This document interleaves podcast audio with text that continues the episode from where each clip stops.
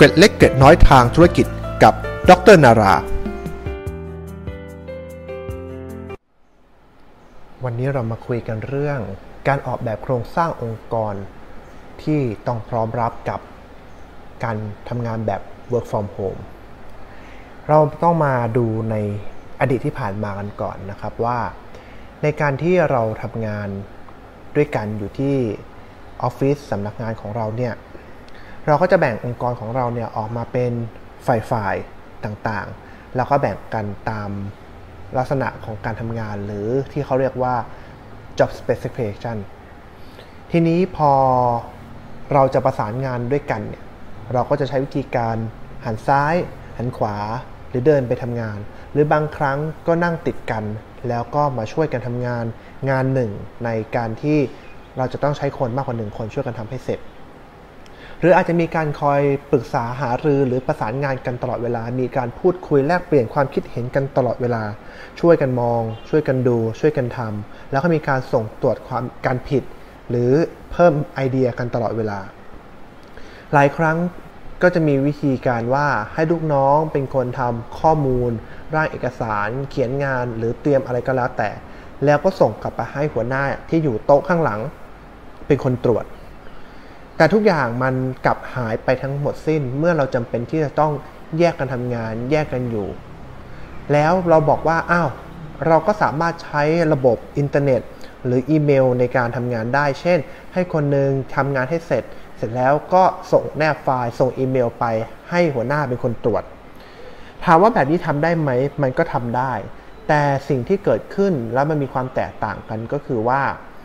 ระยะเวลาที่ในการใช้งานนั้นอะ มันก็จะมีความหลากหลายและก็แตกต่างกันมากขึ้น โดยเฉพาะถ้าเกิดส่งอีเมลไปแล้ว แล้วหัวหน้าก็ยังไม่ตรวจแล้วก็รอเอาไว้ หรือบางทีอินเทอร์เน็ตเกิดมีปัญหา หรือบางครั้งไม่ได้ตรวจอีเมล หรืออะไรก็แล้วแต่ คนที่ต้องทำงานต่อหรือต้องรับงานต่อจากที่หัวหน้าตรวจนั้นก็จะช้าลงไปอีกเรื่อยๆ ทีนี้พอในรูปแบบนี้มันก็หมายความว่า มันจะไม่สามารถเอามาใช้งานได้ที่ในลักษณะของการทำงานแบบ work from home วิธีการคิดแบบใหม่ที่เกิดขึ้นตรงนี้ก็คือว่า ทุกคนที่กระจายไปอยู่ตามที่ต่างๆของตัวเองนั้นเนี่ยจำเป็นที่จะต้องมีความสามารถอย่างหนึ่งคือแต่ละคนเปรียบเสมือนกับ business unit เป็นของตัวเอง งานที่ตัวเองทำจะต้องทำให้เบ็ดเสร็จเด็ดขาดและจบภายในตัวเอง เหมือนเป็นโรงงานเล็กๆเล็กๆที่เกิดขึ้น 1 คนเท่ากับ 1 โรงงาน ไม่ต้องที่จะมาทำการทวนสอบซ้ำแล้วซ้ำอีก ซ้ำแล้วซ้ำอีก เพราะนั่นคือกระบวนการในการทำงานที่อยู่บนพื้นฐานของความไม่เชื่อใจว่าคนที่จะทำได้ถูกต้องจริงหรือไม่ แต่ถ้าเกิดว่าต้องการมีการตรวจสอบให้ แน่ชัด จริงๆ เราก็สามารถที่จะทำได้ตั้งแต่ในกระบวนการการผลิตก็คือใช้ตัวแอปพลิเคชันบางชนิดที่เขาสามารถจะทำให้เกิดการ work แบบออนไลน์แล้วในเวลาเดียวกันได้เลย แก้ไขกันบนแบบออนไลน์แบบ real-time กันได้เลย ไม่จำเป็นต้องรอให้ทำเสร็จแล้วก็มาส่งตรวจเป็นทอดๆ แล้วส่งกลับไปกลับมา งานที่ส่งกลับไปกลับมามันจะทำให้เกิดการสูญเสียเสียเวลาเสียพลังงานอะไรต่างๆ มากมายหลายอย่างเต็มไปหมด ทีนี้พอเรากลับมาดูที่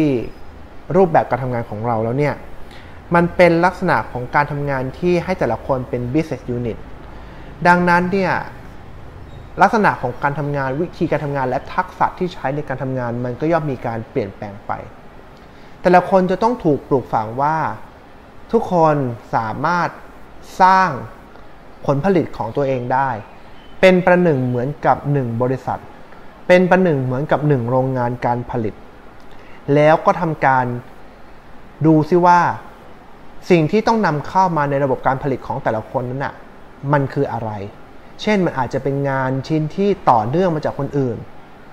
แล้วผลผลิตของตัวเองนั้นที่ออกมาจากการผลิตของแต่ละคนนั้นคืออะไร แล้วจะต้องส่งต่อไปให้ใคร มันก็จะเป็นลักษณะของตัวห่วงโซ่อุปทานหรือ supply chain ของงานซึ่งกันและกัน แต่เดิมเนี่ยเราเคยทำกันอย่างนี้อยู่แล้วซึ่งเราใช้อยู่ในลักษณะของบริษัทต่อบริษัท บริษัท A ผลิตขวด บริษัท B ผลิตน้ำบริษัท C นำไปขาย แต่คราวนี้งานมันถูกแตกแยกย่อยลงมาอีก นอกจากตัวที่มันเป็นบริษัท มันกลายเป็นงานชิ้นเล็ก ๆ ที่อยู่ภายในฝ่ายงานเดียวกัน แต่หลักการคิดเป็นหลักการเดียวกัน แต่ปัญหามันก็เกิดขึ้นอย่างนี้ว่า เมื่อมีคนใดคนหนึ่งที่ไม่สามารถที่จะติดต่อได้ ไม่สามารถที่จะนำข้อมูลต่างๆออกมาได้ หรือเขาลาออกไป สายการผลิตตรงนี้ก็คือจะหายไปโดยสิ้นเชิง ดังนั้นเนี่ยการออกแบบโครงสร้างองค์กรแบบนี้จึงไม่ควรที่จะออกแบบเป็นเส้นเดียว หรือเป็นลักษณะของอนุกรมก็คือ A ไป B B ไป C C ไป D อะไรแบบนี้ สิ่งที่ควรจะเป็นจริง ๆ แล้วเนี่ยก็คือว่า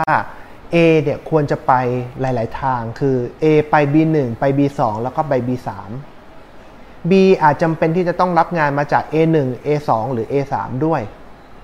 แล้ว B1 ก็ส่งงานต่อไปยังที่ C1 C2 C3 ขณะเดียวกัน C2 B2 ก็ส่งงานต่อไปยัง B2 B3 และ B4 อะไรทำนองนี้ คือมีการกระจายงานทุกอย่างจะผูกกันเป็นลักษณะของใยแมงมุม เป็นโครงข่ายขึ้นมา เพราะว่าถ้าเกิดวันหนึ่ง B2 เกิดหายไป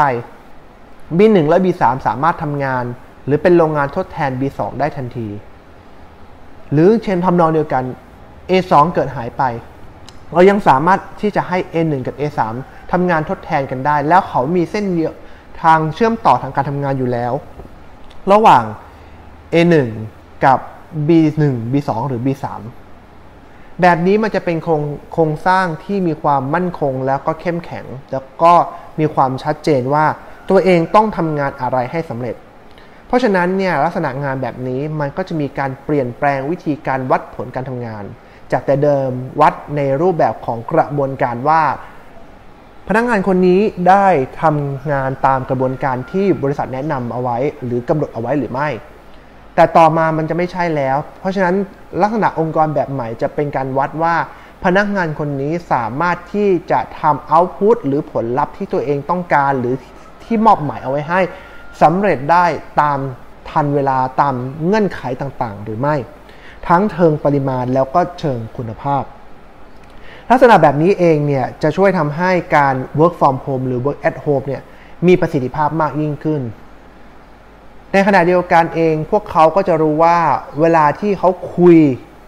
งานกันนั้นเนี่ยเขาจะต้องคุยถึงใครบ้าง และถ้าเกิดเขามีการเปลี่ยนแปลงวิธีการทำงานหนึ่งครั้ง เขาจะกระทบกับใคร ขณะเดียวกันเอง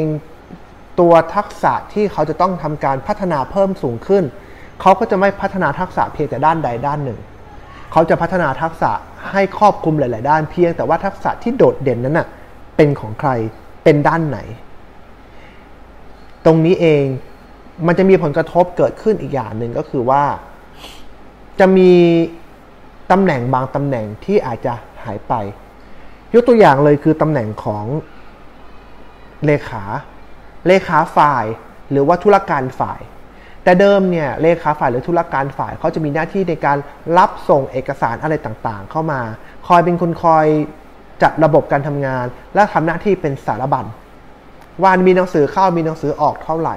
คอยเตือนคนนู้นคนนี้ว่าหนังสือเป็นยังไง แล้วก็คอยจัดแก้ฟอร์แมตแต่ถ้าเป็นลักษณะของการทำ work from home เนี่ยตอนนี้เลขา ก็ไม่จำเป็นที่จะต้องอยู่ในตำแหน่งของโครงข่ายงานตรงนี้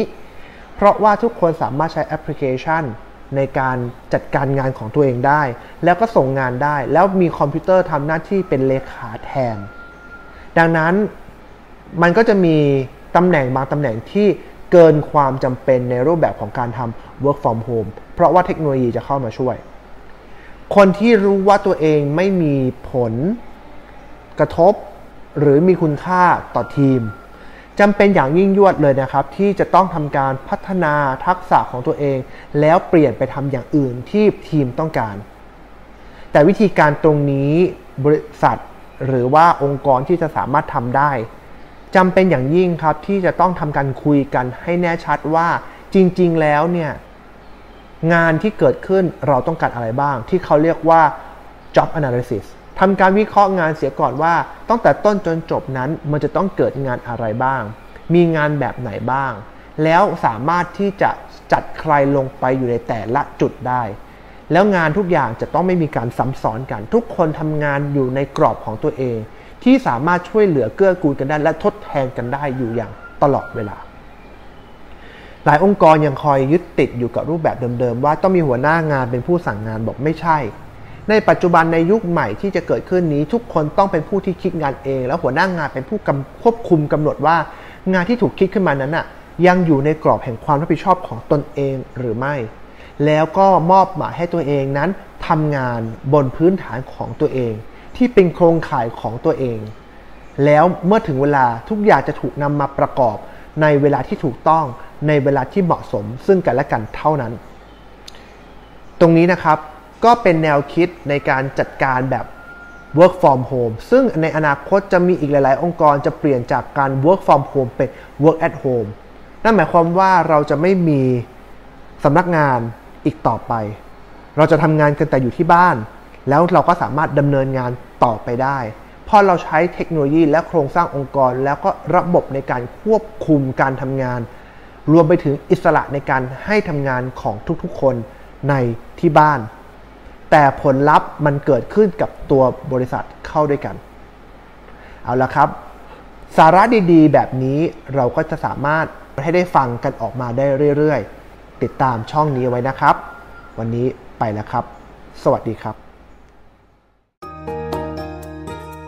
ติดตามเรื่องราว สาระ และเกร็ดความคิดในการทำธุรกิจได้ในตอนต่อๆไปครับ